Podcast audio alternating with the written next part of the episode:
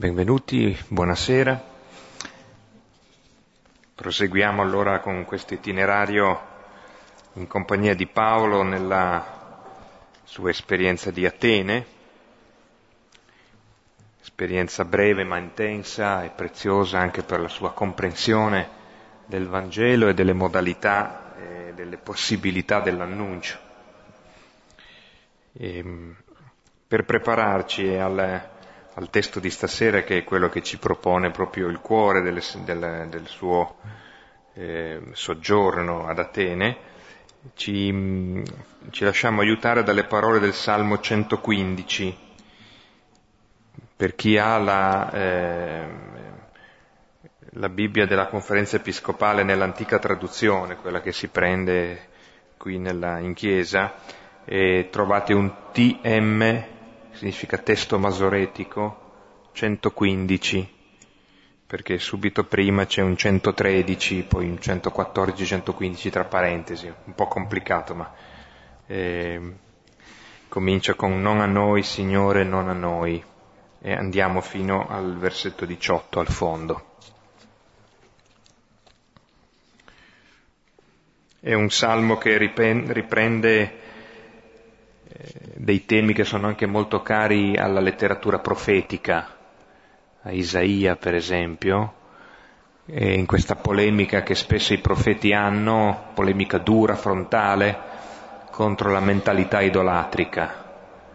E quindi ehm, spesso eh, in questa polemica il profeta non, ehm, non rinuncia a, a tracciare un, un profilo di un Dio mortifero, di un idolo mortifero, che è incapace di vita e di comunicazione. Ecco, Paolo in qualche modo anche percorre strade simili, le vive dentro di sé e prova a comunicarle con i cittadini di Atene. Sempre a due cori. Non a noi, Signore, non a noi, ma al tuo nome dà gloria, per la tua fedeltà, per la tua grazia. Perché i popoli dovrebbero dire, dov'è il loro Dio? Il nostro Dio è nei cieli, egli opera tutto ciò che vuole. Gli idoli delle genti sono argento e oro opera delle mani dell'uomo. Hanno bocca e non parlano, hanno occhi e non vedono.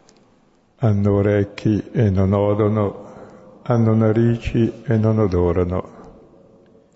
Hanno mani e non palpano, hanno piedi e non camminano, dalla gola non emettono suoni.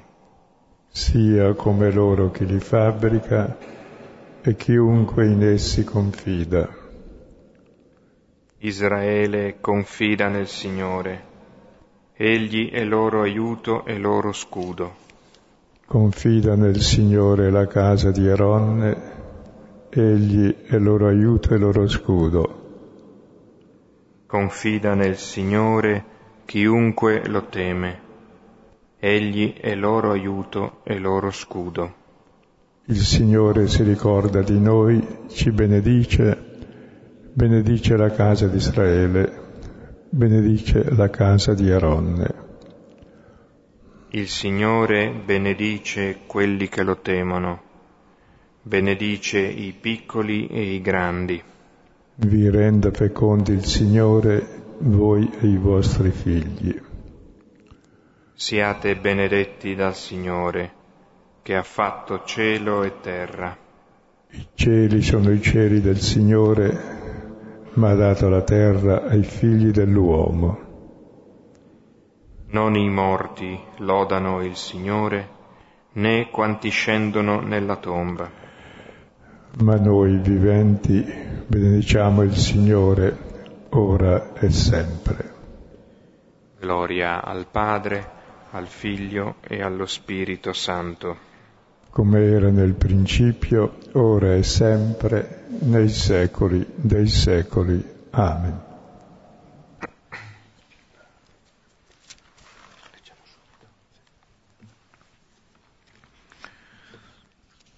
Ecco, allora ascoltiamo eh, subito il brano eh, Atti capitolo 17 dal versetto 16 al 34. E mentre lo cercate, una brevissima introduzione. E siamo nel secondo viaggio apostolico di Paolo, che riesce tutto contrario ai suoi programmi.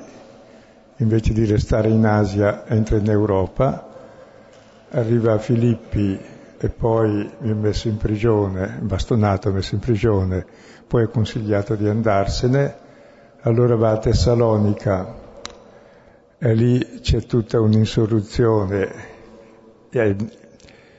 perché eh, lo dicevano per gelosia dei giudei, mentre invece a Filippi era stato accusato come giudeo e poi a Berea continua ancora la persecuzione dei giudei e allora è bene che se ne parta per non creare subbugli, allora i suoi lo portano ad Atene e lì si trova ad Atene da solo.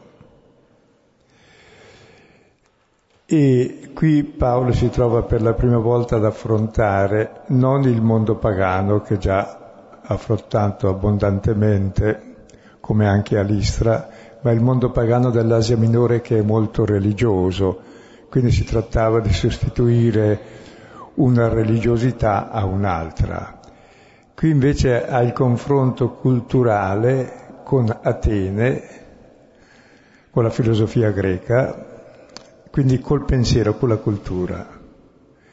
Leggiamo il testo perché questo testo è una vera miniera da scavare e da attualizzare e vedremo quali sono i temi fondamentali e cercheremo di comprenderli.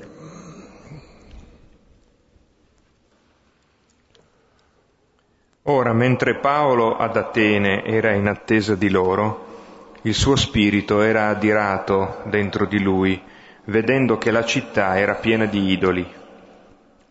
Disputava dunque nella sinagoga con i giudei e i timorati e nella piazza del mercato ogni giorno con quelli che capitavano. Ora anche alcuni dei filosofi, epicurei e stoici, conferivano con lui e alcuni dicevano cosa vorrebbe dire questo ciarlatano? Altri poi sembra essere un annunciatore di divinità straniere. Annunciava infatti la buona notizia, Gesù e la risurrezione e avendolo preso lo condussero all'Areopago, dicendo Possiamo sapere cos'è questa nuova dottrina detta da te? Strane infatti sono le cose che introduci nei nostri orecchi. Vogliamo dunque sapere che cosa vogliono significare queste cose. Ora tutti gli ateniesi e gli stranieri che soggiornavano in nient'altro trascorrevano il tempo che nel dire o ascoltare qualcosa di più nuovo. Ora Paolo, postosi in mezzo all'areopago, disse, Uomini ateniesi, vi vedo in tutte le cose come i più sensibili alla religione. Attraversando infatti e osservando i vostri monumenti sacri, trovai anche un'ara su cui era scritto a un Dio ignoto. Ciò che voi dunque venerate senza conoscere, questo io vi annuncio. Il Dio che fece il mondo e tutte le cose che sono in esso, essendo Egli il Signore del cielo e della terra, non abita in santuari manufatti, né da mani d'uomo è servito quasi sollecitasse qualcosa, Lui che dà a tutti vita, respiro e ogni cosa. Egli, a partire da uno solo, fece tutte le nazioni degli uomini, per abitare su tutta la faccia della terra, fissando a ciascuno i tempi stabiliti e i confini della loro dimora, e per cercare Dio, se mai lo tocchino a tentoni e lo trovino. E infatti non è lontano da ciascuno di noi. In Lui infatti viviamo e ci muoviamo e siamo come anche alcuni dei vostri poeti hanno detto, perché anche stirpe di lui noi siamo. Essendo dunque stirpe di Dio, non dobbiamo ritenere che la divinità sia simile a oro o argento o pietra, impronta di arte e ispirazione d'uomo. Dio dunque, essendo passato sopra i tempi dell'ignoranza, adesso ingiunge agli uomini di convertirsi tutti e dovunque, perché ha stabilito un giorno in cui sta per giudicare il mondo con giustizia per mezzo di un uomo che egli designò, avendo procurato a tutti una garanzia con l'averlo risuscitato dai morti. Ora, avendo udito risurrezione dai morti, alcuni lo deridevano, altri dissero, su ciò ti ascolteremo ancora di nuovo. Così Paolo uscì di mezzo loro. Ora alcuni uomini, avendo aderito a lui, cedettero tra questi anche Dionigi Areopagita e una donna di nome Damaris e altri con loro. Bene, questo testo, abbiamo detto, è una miniera in cui scavare e anche da attualizzare, innanzitutto perché riguarda i due temi fondamentali, quel Dio noto, che è noto a tutti, che sono i nostri idoli, che sarebbe da vedere qual è, quali sono oggi i nostri idoli, e poi quel Dio ignoto anche a noi, quello che era chiamato da un grande teologo il Deus semper maior, il Dio sempre più grande, che potremmo dire il Dio sempre più piccolo, che si identifica con gli ultimi, e vediamo che Paolo è qui a Atene, è solo e affronta prima la sinagoga, e lì è già abituato, è il suo mestiere, era un grande maestro. Poi la piazza, come facevano i predicatori ambulanti greci e anche i filosofi stoici epicurei, che chiacchieravano in piazza con la gente che c'era e poi si facevano dei, dei, dei discepoli, e poi all'Areopago, che probabilmente era anche un luogo del tribunale, dove in fondo ne esce. E ci si può chiedere, ma è stato un successo o un insuccesso? In genere si insiste che è stato un insuccesso perché sono stati pochi, due nomi, un uomo, una donna e pochi altri.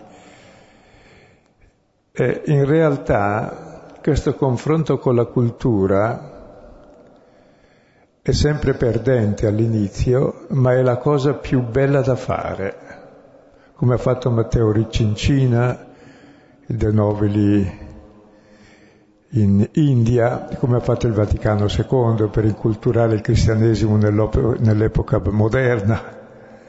Se non si fa questo lavoro a monte, si perde tutto, il cristianesimo diventa una piccola setta che non parla il linguaggio di nessuno e che non è aderente al mondo dove Dio agisce. E qui vedremo anche che tutte le cose più belle che esistono nel mondo, quali i diritti dell'uomo, con la libertà, l'eguaglianza e la fraternità, nascono da questo impatto della cultura ebraica cristiana dell'annuncio stesso del Vangelo che poi Paolo teorizza pienamente nella lettera ai Galati, che direi è il manifesto della libertà, dell'eguaglianza e della fraternità. Ecco, è nato da questo impatto con la cultura occidentale ed è beneficia a tutto il mondo. Sono cose che magari nella Chiesa all'interno non viviamo da quando siamo passati al potere nel 313 però di fatti questo fermento è nel mondo perché Dio agisce nel mondo. E come abbiamo visto che Dio chiama Cornelio un pagano per convertire Pietro, così proprio attraverso ciò che opera nel mondo, attraverso il seme della sua parola che è arrivato in un modo o in un altro, chiama noi a capirci meglio. E quindi non è un insuccesso. Vedremo che poi a Corinto userà un'altra strategia, vedremo perché, non perché questa sia fallimentare, questa è doverosa comunque, e tra l'altro Paolo introdurrà già quando scrive la lettera ai Corinti dopo l'esperienza di Atene, e ne parla a lungo nella prima Corinzi, capitolo primo, dal, dal versetto settimo, poi dal 2, capitolo secondo, fino al 16, introduce nella cultura greca una distinzione fondamentale sul concetto di logos, la parola, il concetto. Bene, eh, c'è la razionalità, il logos dei potenti di questo mondo, che conosciamo tutti, è la razionalità dell'egoismo, del potere, del dominio sugli altri. E c'è il logos della croce, la razionalità di Dio che è amore, dono, perdono fino a dar la vita. E distingue appunto tra la ragione, la razionalità perfetta che fa funzionare la macchina, comprese le macchine belliche, i, campi di sterminio e la macchina economica che può devastare il mondo, e invece c'è il logos del Verbo incarnato, la parola di Dio che ci porta a libertà. Questa è una grossa acquisizione che viene fuori già da Atene, che poi perdiamo spesso anche noi. Adesso vedremo il testo che è molto ricco, accenderemo le cose fondamentali e poi ci scaverete da soli. Ora, mentre Paolo ad Atene era in attesa di loro, il suo spirito era adirato dentro di lui, vedendo che la città era piena di idoli. Disputava dunque nella sinagoga con i giudei e i timorati e nella piazza del mercato ogni giorno con quelli che capitavano.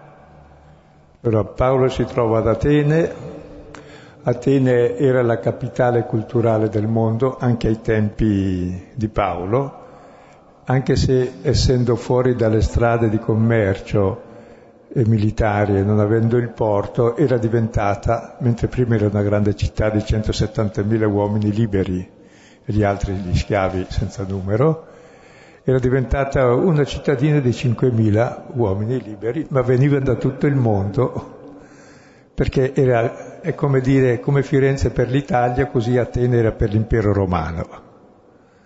Pur avendo perso il significato economico che aveva prima e di potenza politica, era davvero il centro del potere culturale.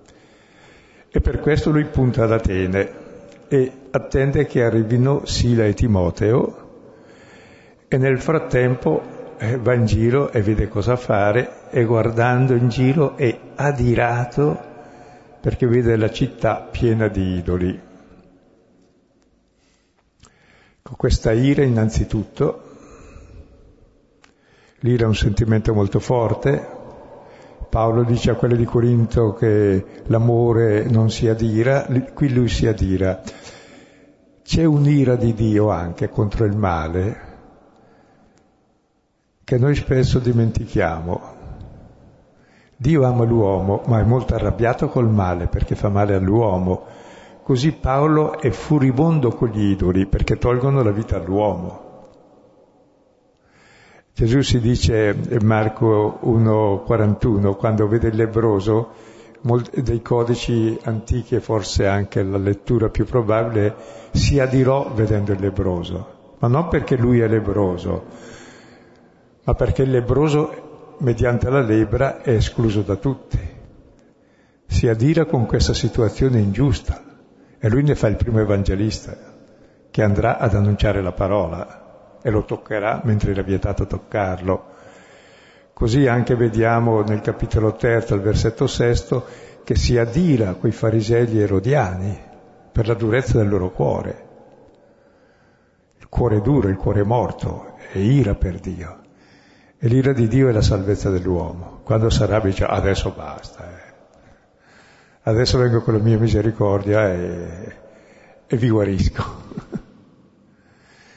rispettando sempre la nostra libertà. Quindi è bella questa ira e poi contro gli idoli. Noi diciamo oggi non ci sono idoli, calma. L'idolo vuol dire immagine. Noi viviamo nella civiltà che è di pura immagine, una civiltà virtuale però di un'immagine positiva, per cui per avere l'immagine devi avere il denaro, il potere e poi sei come sei visto. Quindi viviamo di pura idolatria.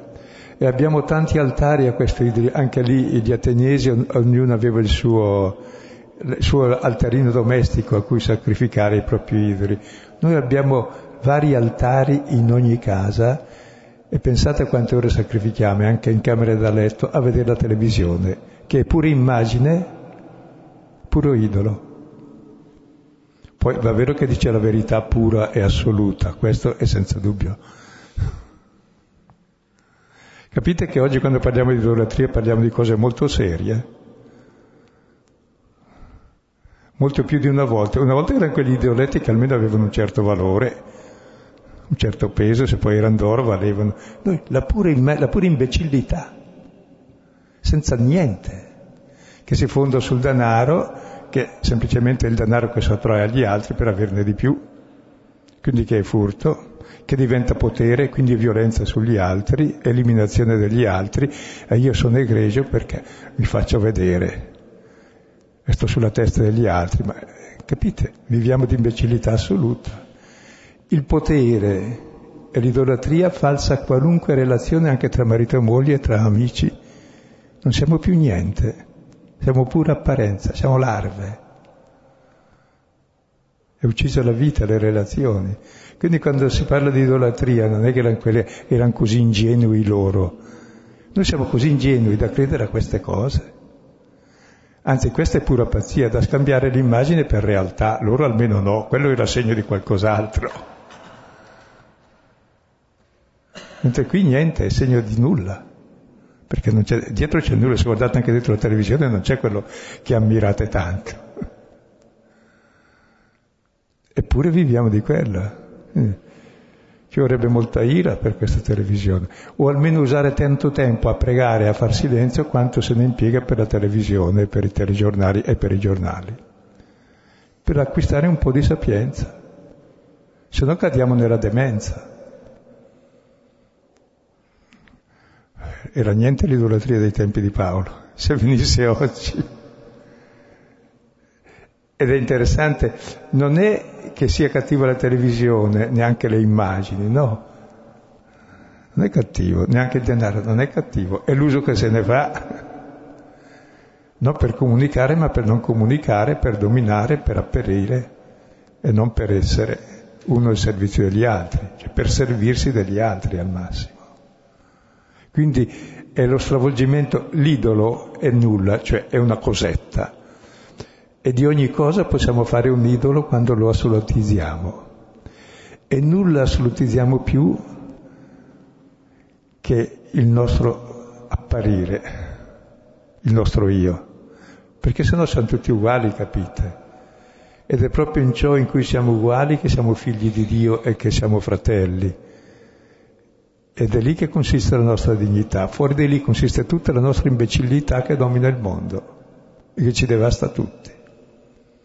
Capite allora quanto c'è da fermarsi ancora ad Atene a vedere questi altari che ci abbiamo tutti in casa? e anzi mi capitava di sentire quando ero in Brasile così, nella casa del vicino, che dormono solo se c'è la televisione accesa. Io dico, Dio mio. Si capisce quando uno gli viene voglia di sparare, ecco, ma non l'ho mai fatto. cioè, è proprio decelebrare le persone questo. Altro che durezza di cuore. Vabbè, era per accennare qualcosa. E lì Paolo cosa fa? Capite? Allora aveva grande indignazione perché ogni casa aveva solo un tempietto, dice Dio mio. E allora va in sinagoga per disputare con gli giudei timorati di Dio e in piazza. In piazza come facevano anche gli stoici e gli epicurei a parlare con la gente. Erano i filosofi dell'epoca che così almeno avevano un po' di pubblico i più ricchi poi avevano la loro scuola come tirando da altri, no? E gli altri eh, vivevano così di quel che gli davano. E in piazza quei che capitano. E adesso vediamo che capitano anche dei filosofi e vediamo il seguito. Ora, anche alcuni dei filosofi epicurei e stoici conferivano con lui e alcuni dicevano cosa vorrebbe dire questo ciarlatano? Altri poi sembra essere un annunciatore di divinità straniere. Annunciava infatti la buona notizia, Gesù e la risurrezione. E avendolo preso, lo condussero all'Areopago dicendo, possiamo sapere cos'è questa nuova dottrina detta da te? Strane infatti sono le cose che introduci nei nostri orecchi. Vogliamo dunque sapere che cosa vogliono significare queste cose. Ora, tutti gli ateniesi e gli stranieri che soggiornavano in nient'altro trascorrevano il tempo che nel dire o ascoltare qualcosa di più nuovo. Ecco, questa è l'introduzione poi a quello che sarà il discorso. E ci sono dei filosofi che parlano con lui e siccome se lo sentivano parlare alla gente e dicono di cosa parla questo ciarlatano?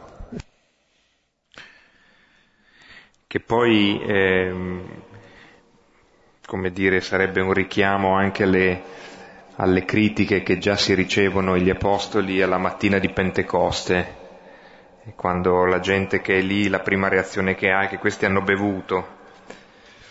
E, ehm, infatti Pietro dirà che sono soltanto le nove del mattino e non è ancora così normalmente eh, mh, logico il fatto di essere ubriachi. Ma eh, c'è questa reazione che tra l'altro possiamo immaginarci, credo, di un di un popolo eh, esclusivamente o molto prevalentemente maschile, eh, così come invece a Filippi l'inizio della comunità è quasi esclusivamente femminile. Quindi è anche interessante questa capacità di Paolo di parlare con tutti in, in, circostanze diverse e anche nella sintesi che si fa di Atene, dalla sinagoga alla piazza del mercato. Anche perché tra l'altro in Grecia le donne stavano in casa, erano solo le prostitute che erano in giro. E qui la parola ciarlatano in greco è spermo, spermologos, che vuol dire va a raccogliere i semi, cioè come gli uccelli che becchettano qua e là. Si diceva dei ciarlatani, dei filosofi che becchettano un'idea di qui, una di là e poi la sputano fuori.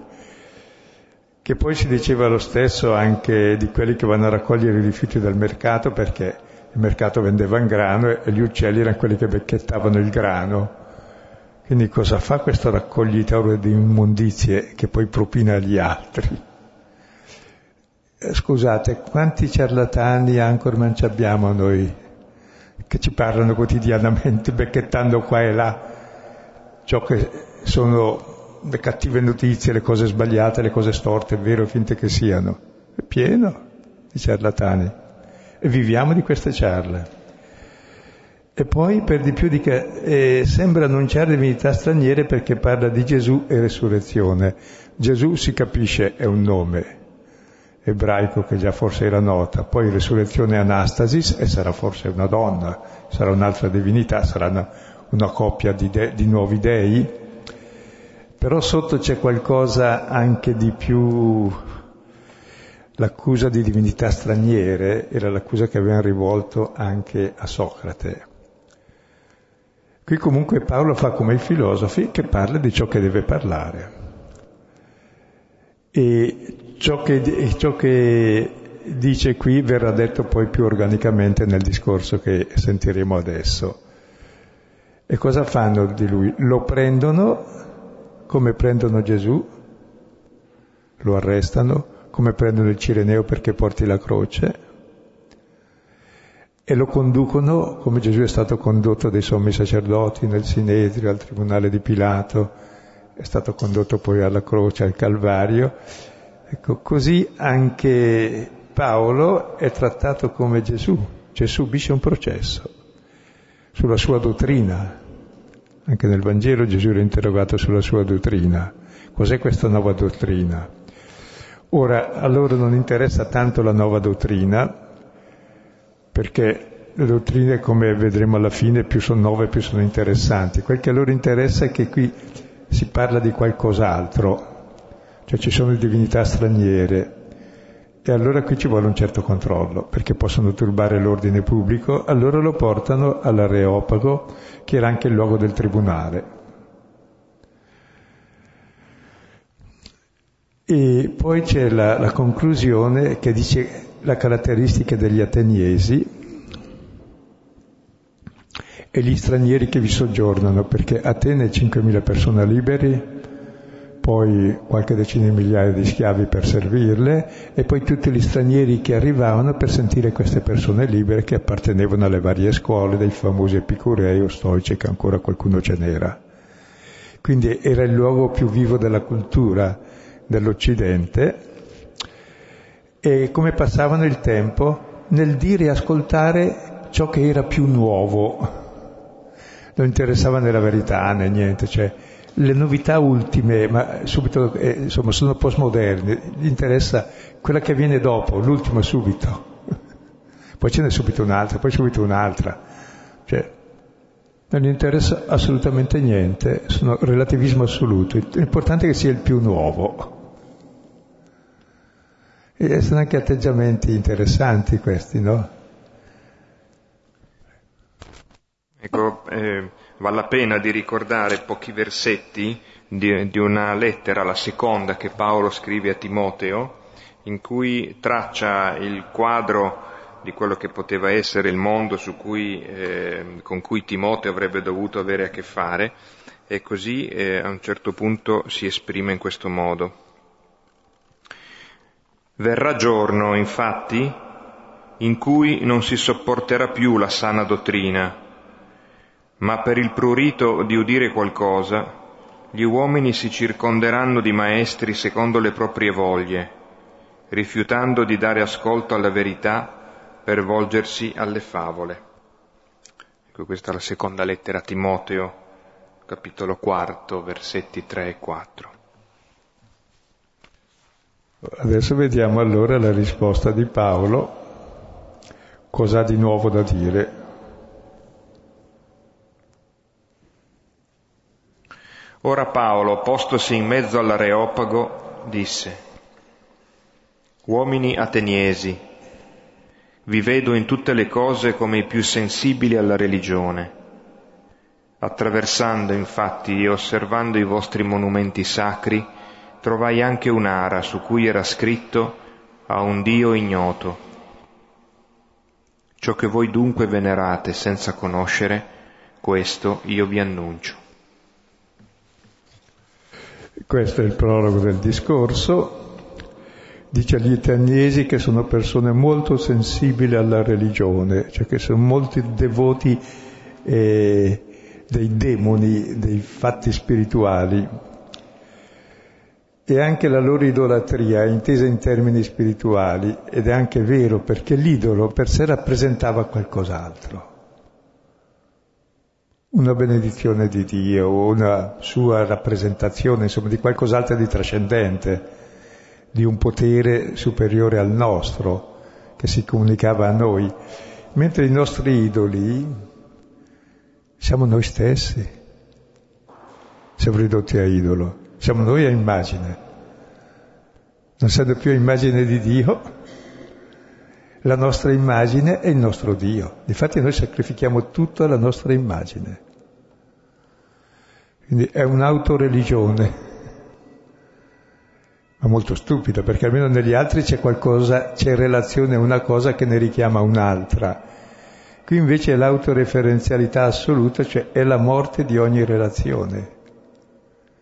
Non ci può essere nulla di vero quando uno idolatra se stesso. Tutto è funzionale a lui al proprio io che mangia tutto e tutti. Non ce n'è verità né fedeltà né lealtà che tenga. C'è più nulla. Mentre almeno i vari idoli tenevano delle fedeltà no? locali e dei valori locali trascendenti che rappresentavano, quando uno coltiva la sua immagine come assoluto è pazzia assoluta. Devasta il mondo. E tutti lo prendiamo poi come modello, diventano tutti scemi. Capite come si capiscono molti misteri della nostra epoca moderna con queste idolatrie molto più di allora? E, no, e allora come possiamo fare? Noi da dove dovremmo partire noi? che abbiamo fatto del nostro io il nostro Dio? che è già implicito quasi nel voler essere come Dio. Ebbene il desiderio che abbiamo di essere voluti bene, uno non si può voler bene da solo, ci vuole almeno un altro. E riceviamo dall'altro tutto ciò che siamo, sia la vita, sia l'affetto, sia le relazioni. Siamo ospiti dell'amore che l'altro ha per noi. In fondo il vero desiderio che ciascuno di noi ha è questo. È il vero Dio ignoto, l'altro ci è molto noto, l'idolo, che è il nostro io e tutte le stupidaggini che facciamo. Mentre c'è dentro di noi un Dio ignoto, che è inestinguibile, il nostro desiderio di conoscere, di amare, di essere amati, e questo è il nostro Dio ignoto. L'altro ci è molto noto, è quello che ci uccide, e quello ignoto bisognerebbe tornarci un po' di più. E questo Dio ignoto che veneriamo, dovremmo venerare il Dio ignoto, non il Dio, quelli, quelli, quel Dio noto che conosciamo che è il nostro io. E ciò che è ignoto è tipico dell'uomo cercare nell'ignoto per conoscere. L'uomo ha desiderio di conoscere, si interroga. Ed è proprio l'apertura all'ignoto il principio di tutta la scienza, della filosofia, dell'arte, delle relazioni. Se tu credi di aver conosciuto una persona è perché l'hai già uccisa se no è sempre un mistero. E il non so in fondo è quello che fa procedere tutto. E noi rischiamo di ridurre anche il Dio ignoto, perché è infinito, ridurlo a quattro nozioni note di catechismo e lo banalizziamo e diventa un idolo tascabile, un, compl- un insieme di idee che propiniamo alla gente. Non a caso eh, la cresima, che è l'ultimo periodo in cui si fa catechismo, diventa il congedo della, della fede poi, se ne va via. Basta, c'è il mio pacchetto, non me ne frega più niente, perché dentro ho niente. Mi hanno dato tre idee, chissà a cosa servono, sono idoli, ma non servono poi a nulla. Mentre invece dobbiamo aiutare tutti a scoprire il mistero che c'è dentro la persona. Qualcosa che ignori, che è il tuo desiderio poi di conoscerlo. E sarà ciò che adesso esplicita Paolo.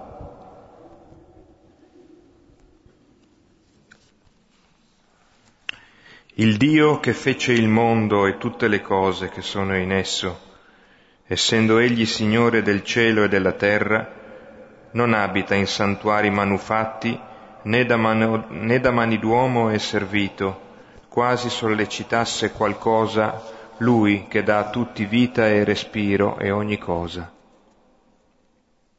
Egli, a partire da uno solo, fece tutte le nazioni degli uomini, per abitare su tutta la faccia della terra, fissando a ciascuno i tempi stabiliti e i confini della loro dimora, e per cercare Dio, se mai lo tocchino a tentoni e lo trovino.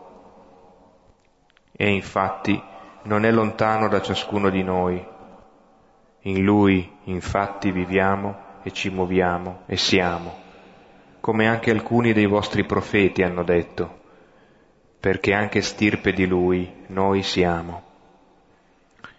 Essendo dunque stirpe di Dio, non dobbiamo ritenere che la divinità sia simile a oro o argento o pietra, impronta di arte e ispirazione di uomo.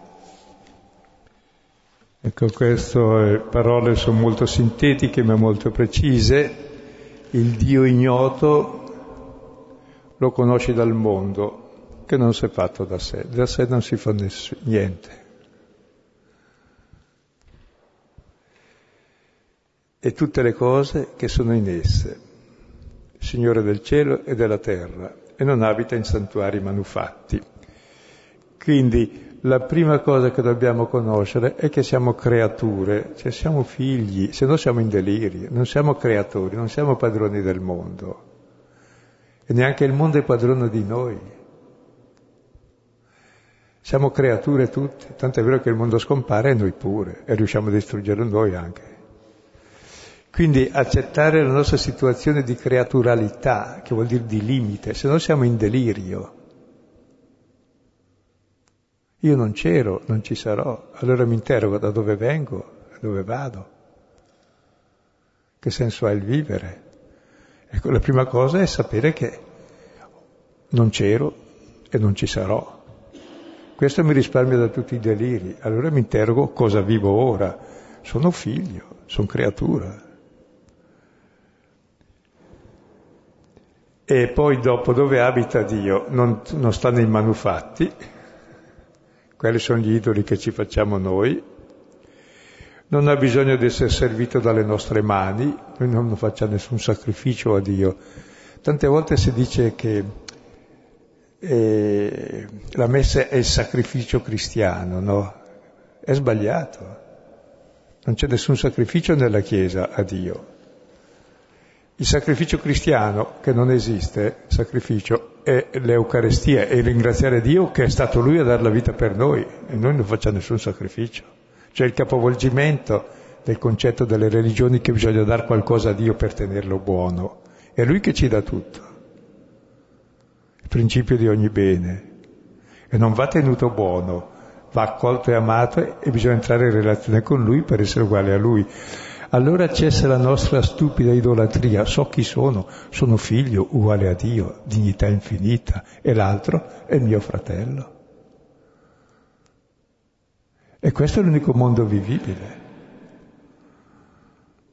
Capite come tutti i valori più belli della nostra società, che ancora esistono, se no non esisterebbe nulla, vengono da questo, che è innato nel cuore dell'uomo. Siamo tutti figli. Nessuno si è fatto da sé. Chi si è fatto da sé è fuori di testa e ha bisogno di essere curato. Siamo tutti accuditi da qualcuno e custoditi dall'affetto delle persone che ci vogliono bene, alle quali rispondiamo come affetto, se no è semplicemente un potere un dominio sugli altri che sono a servizio del culto della mia immagine, cioè della mia nullità, alla quale sacrifico il mondo. E poi cosa fa? Dà a tutti vita, respiro e ogni cosa. Cosa ci ha dato Dio? O oh, poche cose. Ci ha dato il mondo, mi ha dato me stesso, la vita e il respiro, mi ha dato ogni cosa e alla fine mi dà se stesso, perché in ogni dono è presente chi dona. E chi sono io? Eh, sono figlio di Dio al quale Dio dà di essere figlio, cioè uguale a lui, perché il figlio è uguale al padre. Questa è la dignità inalienabile di ogni figlio d'uomo che riconosciamo in ogni persona. Ed è quel desiderio che ci spinge a essere qualcuno sempre di più. La maestà, magis, sì. Dobbiamo essere di più. Il di più è ciò che già siamo, figli di Dio. Prendere coscienza di questo e riconoscerlo in tutti allora viviamo nella sapienza dell'amore, del dono, del perdono, della solidarietà, della fraternità, del rispetto della libertà altrui, non della mia sacrificando gli altri a me. Quello si chiama egoismo. E questo Dio ci ha fatti da uno solo, quindi siamo davvero tutti fratelli, senza distinzione né di razza né di popolo, altro che ius soli, ius dei di diritto divino, molto più che del suolo.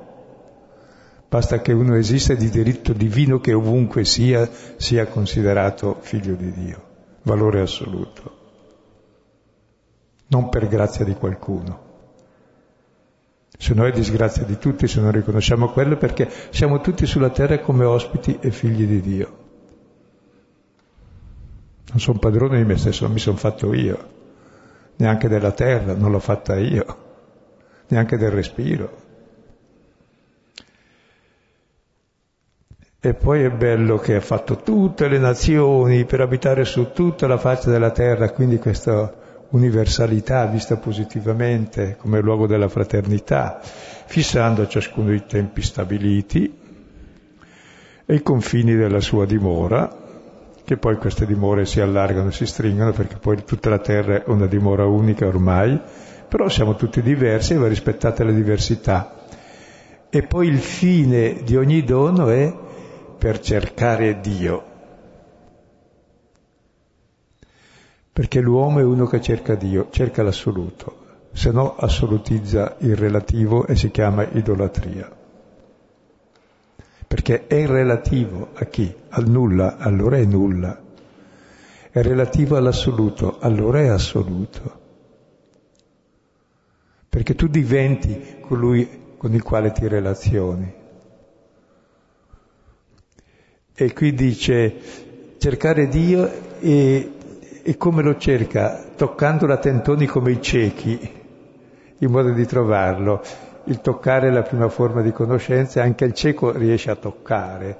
E Dio possiamo toccarlo, lo cerchiamo toccandolo.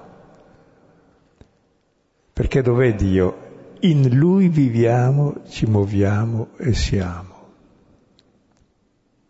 Dov'è che lo tocchiamo? Noi siamo in Lui. E dov'è l'acqua domanda il pesce? Sei nell'acqua, se no muori. Lui è la vita. Dio è l'utero materno che contiene tutti, lì ci muoviamo e esistiamo. Anzi, come dice uno dei vostri poeti, è l'unico autore profano citato nel Nuovo Testamento, poeta greco-arato, di stirpe lui noi siamo, cioè siamo generati da lui, siamo della stessa razza, siamo di razza divina tutti. Quel che dice Genesi, siamo creati a immagine e somiglianza di Dio.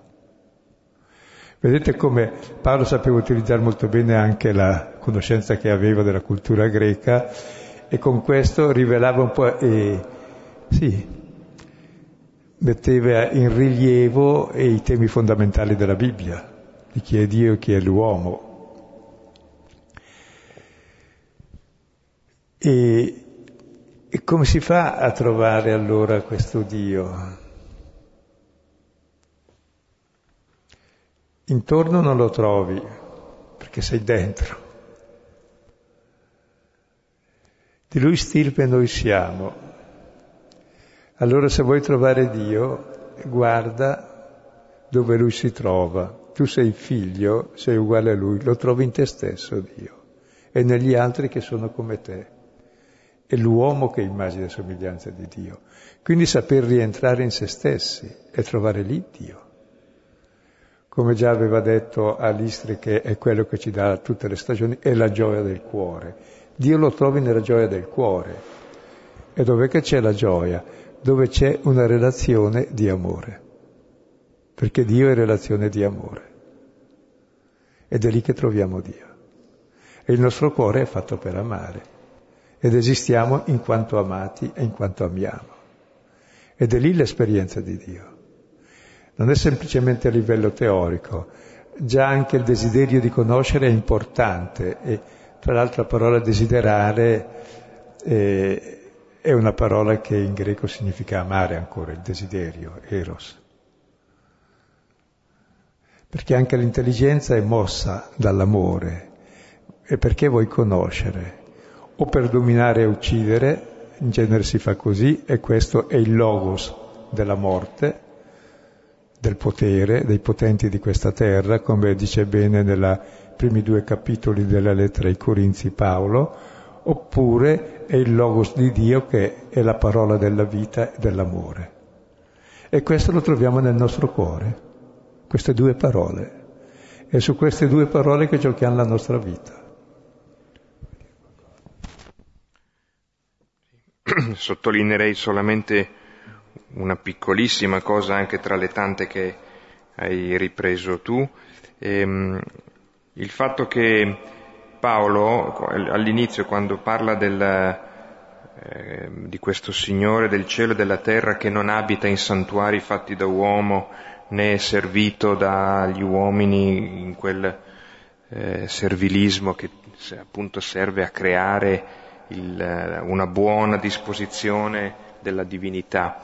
Allora in tutto ciò eh, Paolo, che peraltro curiosamente ma non troppo usa argomenti simili a quelli che Stefano nel suo discorso del capitolo settimo usa con gli ebrei, perché anche lì Stefano enfatizza un Dio più grande del Tempio, che non si lascia eh, imprigionare, diciamo così, per usare una parola forte, nel Tempio.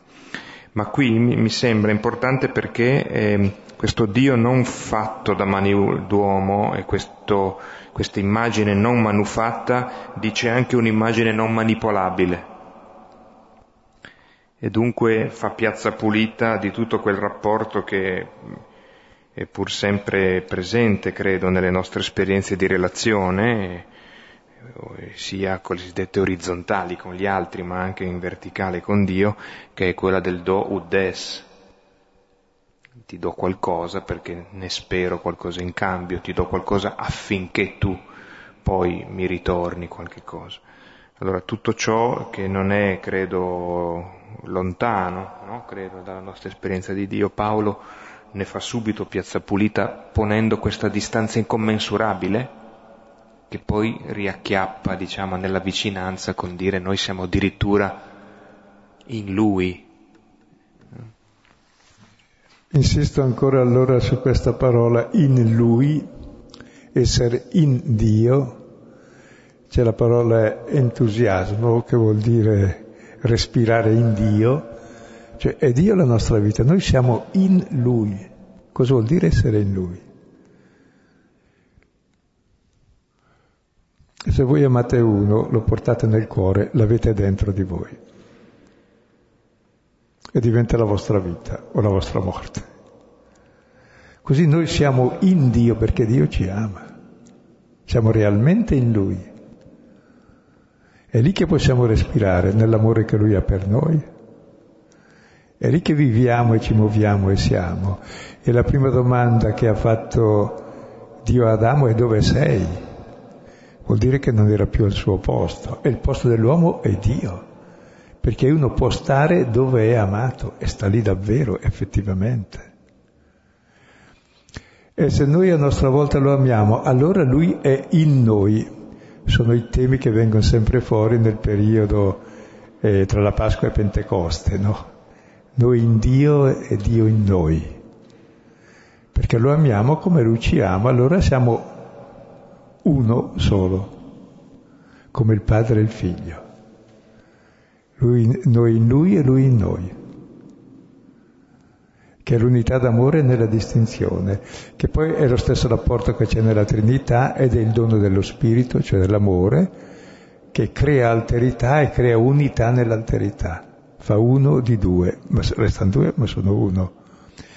E che poi diventa anche il modulo di ogni nostra relazione con gli altri, che è il rispetto dell'altro, addirittura l'amore genera l'altro, la sua alterità, perché lo rispetta e lo lascia vivere com'è eppure generandolo lo, lo porta dentro, perché lo ama e lo tiene dentro così com'è. Ed è l'unica possibilità di vita questo amore reciproco, direi di reciproca immanenza e distinzione nella libertà come nella Trinità di Dio. Ed è lì che sperimentiamo Dio, che è intimo a me più di me stesso o come dice Agostino, come diceva Niccolò Cusano, che è l'unico non altro da ogni altro.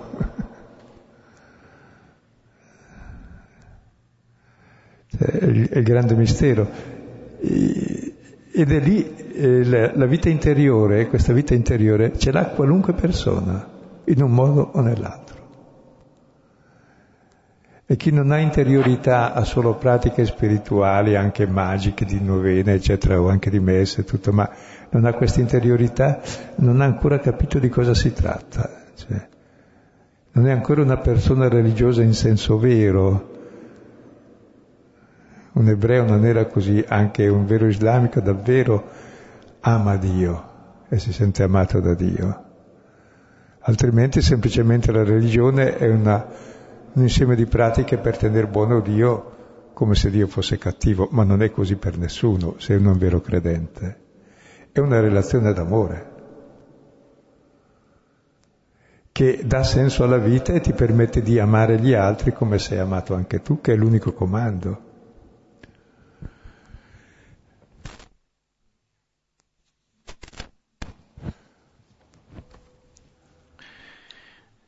Dio dunque essendo passato sopra i tempi dell'ignoranza, adesso ingiunge agli uomini di convertirsi tutti e dovunque, perché ha stabilito un giorno in cui sta per giudicare il mondo con giustizia per mezzo di un uomo, che egli designò, avendo procurato a tutti una garanzia con l'averlo risuscitato dai morti. Ecco, vediamo la conclusione del discorso, dice, finora Dio ha tollerato, ha guardato dall'alto, ha detto, hai pazienza, non capiscono ma capiranno. Ora, avendo tollerato i tempi dell'ignoranza, adesso sono finiti questi tempi, è la rivelazione. E ingiunge agli uomini di convertirsi tutti e dovunque. Cioè non, non è sufficiente sapere le cose, ciò che sai deve cambiare la vita, cioè ti deve far passare dagli idoli che ti uccidono al Dio che dà la vita e che ama, ed è questa la conversione. Quindi se non basta dire adesso ho capito il catechismo e sono a posto, no, devo cambiare vita. E la risposta sarà scarsa per un motivo banale. Mentre a Corinto Paolo farà l'operaio e solo gli schiavi lavoravano, oltre ai rabbini, e quindi era sempre eh, con gli schiavi, evidentemente che cambiare vita, sentirsi liberi, uno schiavo lo desidera, un padrone mica lo desidera, io sto benissimo così, mica voglio cambiare vita, scusa, sto così bene a far niente, a bighellonare, a stare tutto il giorno in piazza, a coltivare la mia immagine, a vedere se sono più bravo dell'altro. Non so se mi spiego. Per cui si può tenere prigioniera la verità nell'ingiustizia, cioè una situazione ingiusta impedisce di accettare la verità che hai conosciuto. È quel che dice Paolo ai Romani. Sì, ai Romani potete trovarlo al capitolo primo della lettera ai Romani, in particolare dal versetto 18 al 25. Leggiamo proprio solo i primi due versetti. In realtà l'ira di Dio si rivela dal cielo contro ogni impietà e ogni ingiustizia di uomini che soffocano la verità nell'ingiustizia, poiché ciò che di Dio si può conoscere è loro manifesto. Dio stesso lo ha loro manifestato. Capite allora perché il cristianesimo, dicendo che siamo tutti figli di Dio e fratelli, non c'è più né schiavo, né padrone, né uomo e donna, né greco pagano, né giudeo, è stato facilmente accolto dagli schiavi che pativano di questa situazione dell'altra categoria dei padroni, che, fa, che vivono di distinzione, di piramidi, dove chi sta sotto sta sotto e porta il peso di tutti quelli che stanno sotto, invece essere tutti uguali. È stata davvero eh, l'esplosione di ogni forma di... che poi durano ancora purtroppo, di ogni forma di potere dell'uomo sull'uomo. E se l'impero romano è caduto, non è ancora caduto in realtà. Se ci portiamo dentro il faraoncino tutti, o le galline, non so. Comunque il cristianesimo è stato certamente uno dei fattori che eh, ha disgregato quella coscienza padronale dei romani che sono padroni del mondo. Ma questa coscienza, vedete, si trasmette dall'uno all'altro, è solo questione di tempi. Però c'è una cosa, che la Chiesa quando è, è diventata religione di Stato, dopo il 313, non subito ma un po' alla volta, soprattutto dopo con Teodosio, allora ha supplito la religione pagana, cioè ha fatto da avallo al potere. E questa è una cosa gravissima, anticristiana in modo assoluto. Però nonostante tutto ce l'abbiamo la messa, ci trasmette il Vangelo e quindi ringraziamo Dio Dovremmo però riuscire a capire che il cammino della storia ci chiama a convertirci anche noi cristiani. Se i primi secoli, quando eravamo perseguitati, abbiamo guadagnato il mondo, da quando abbiamo cominciato a perseguitare, la situazione è un po' più grave. Almeno che finisca.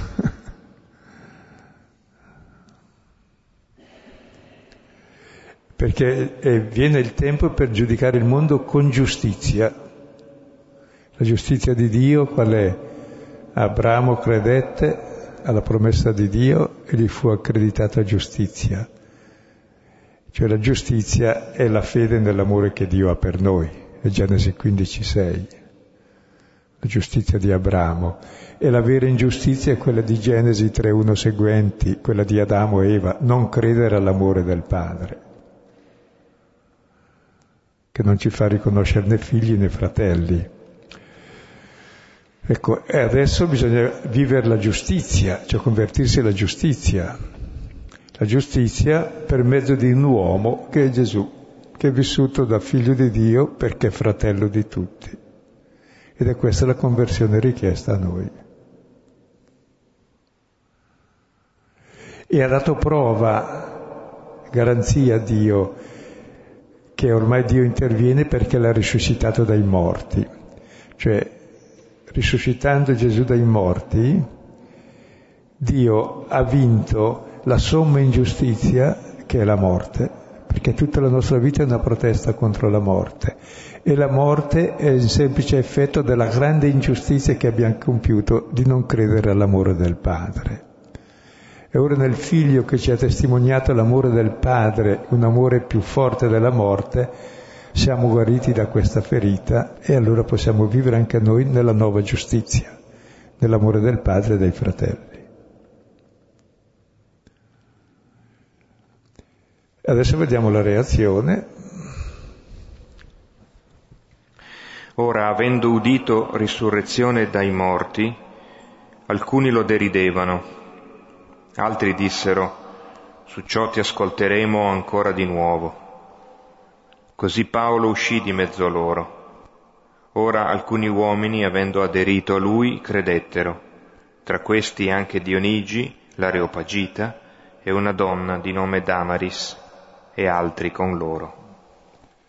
Ecco, quando hanno sentito parlare di risurrezione dei morti lo deridevano, perché noi il nostro potere che abbiamo, chi ha il potere? Chi può uccidere di più? Non chi può far vivere di più, quello non ha nessun potere, quello è il potere di dar la vita, semmai. Allora lo deridono. Ridicolo, perché la morte è... nessun vivente uomo sfugge alla morte, sono tutti mortali. Bene, invece la vera morte, ciò che toglie la vita, il desiderio di vita, è esattamente la mancanza di amore, è il potere voler possedere Dio, le persone e le cose. Mentre la vita eterna c'è già ora, vivendo nell'amore. E questa è già vittoria sulla morte. È la resurrezione dell'uomo nuovo. E possiamo già vivere da uomini nuovi nell'amore e nella resurrezione. Questi potenti lo deridano perché il loro potere è solo quello di dar la morte, appunto. Mentre il potere di Dio è quello di dar la vita. Altri dicono ma ti ascolteremo ancora di nuovo. Però è, è bello questa derisione contro la promessa di resurrezione, perché l'uomo ritiene possibile solo quello che lui riesce a fare, no? Allora il mondo è impossibile perché nessun uomo riesce a farlo, almeno finora, a distruggerlo sì. Io sono impossibile perché non riesco a farmi. Sono stato fatto da altri per forza.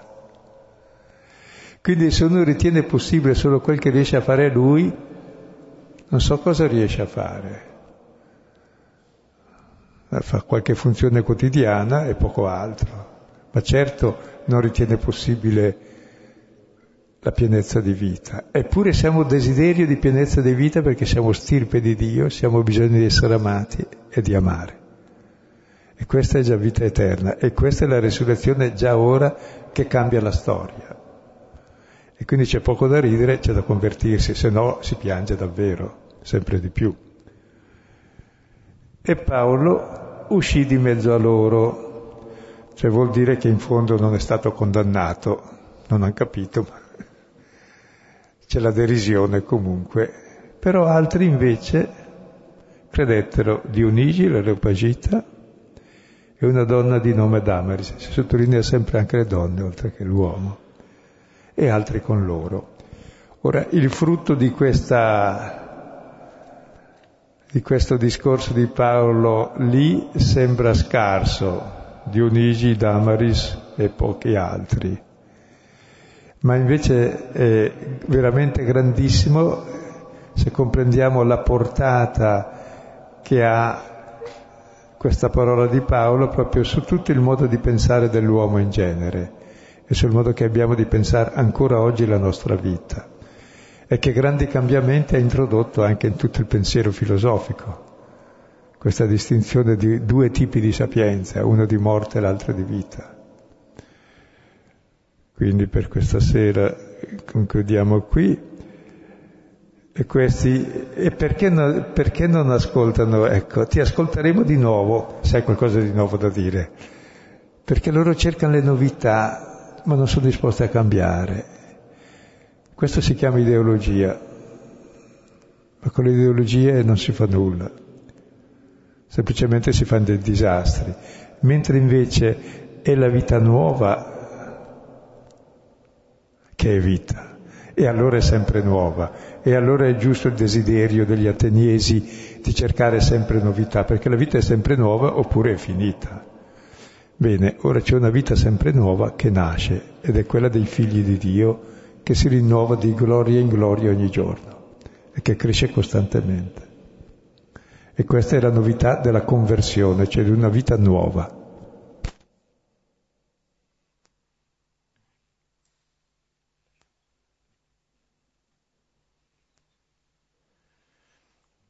Allora chiudiamo qui eh, con eh, la preghiera del Padre nostro e ci eh, rinnoviamo l'appuntamento per lunedì prossimo, se volete. Padre nostro che sei nei cieli, sia santificato il tuo nome, venga il tuo regno, sia fatta la tua volontà, come in cielo così in terra. Dacci oggi il nostro pane quotidiano, rimetti a noi i nostri debiti, come noi li rimettiamo ai nostri debitori, e non abbandonarci alla tentazione, ma liberaci dal male. Amen. Grazie buona, buonanotte, buona settimana.